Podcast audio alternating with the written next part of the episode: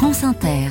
Le 7-10 sur France Inter. En toute subjectivité, avec le directeur de la publication et de la rédaction du quotidien Libération, Dove Alphon, bonjour. Bonjour Nicolas. Dove, en cette période de vacances scolaires, votre journal Libé constate que les enfants sont de moins en moins présents dans l'espace public français. Oui Nicolas, les enfants ne jouent plus dans la rue depuis belle lurette, en fait depuis l'invasion des voitures et depuis l'anxiété accrue face aux faits divers. Mais ce qui est nouveau, c'est leur exclusion des lieux publics fermés. Et c'est le sujet en une de Libération aujourd'hui. Prenons un exemple. Plus de 3000 hôtels en France refusent les couples avec enfants. Adults Only, généralement sous un slogan offrant une parenthèse de sérénité. C'est dix fois plus d'hôtels qu'il y a dix ans. De plus en plus de restaurants vous conseillent à la réservation d'opter pour un babysitter et de plus en plus de piscines ou spas décrètent d'un âge minimum bien commode pour cette fameuse sérénité.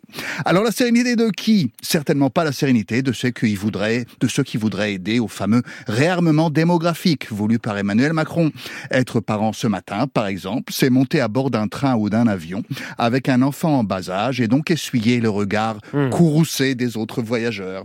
On n'est pas en Italie. En France, personne n'aime les enfants des autres. Dove, certains diront que les enfants gênent parce qu'ils sont moins bien élevés que par le passé. Bien sûr, Nicolas, que certains le diront, comme certains le disaient il y a 30 ans, ou dans les années 20, ou au 19e siècle, ou en Grèce antique.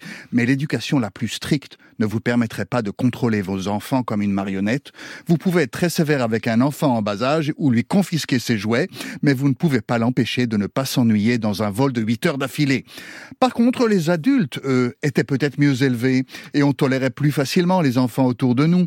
Car comment un parent pourrait s'assurer que son enfant n'est pas une nuisance À part des somnifères interdits ou un temps d'écran catastrophique, cela exigerait un style d'éducation où les enfants bénéficieraient certes d'une une attention constante, mais auraient zéro autonomie, le contraire de ce qu'il faut pour bien les éduquer. Les besoins réels de l'enfant sont totalement absents de ce calcul social destiné uniquement à s'assurer qu'il ne mmh. dérange personne autour d'eux. Pour prendre en compte les besoins de l'enfant, il faudrait accepter un peu de bruit dans les restaurants, les magasins, et oui, dans les trains et les avions. L'éducation des enfants est une condition préalable à la coopération ordonnée entre adultes libres que promet la société. Voilà ce qu'il faut essayer de se dire, même quand le de la troisième rangée hurle parce qu'il s'ennuie. Ce n'est pas si grave, ce maudit train arrivera bien à destination, et votre sérénité aussi.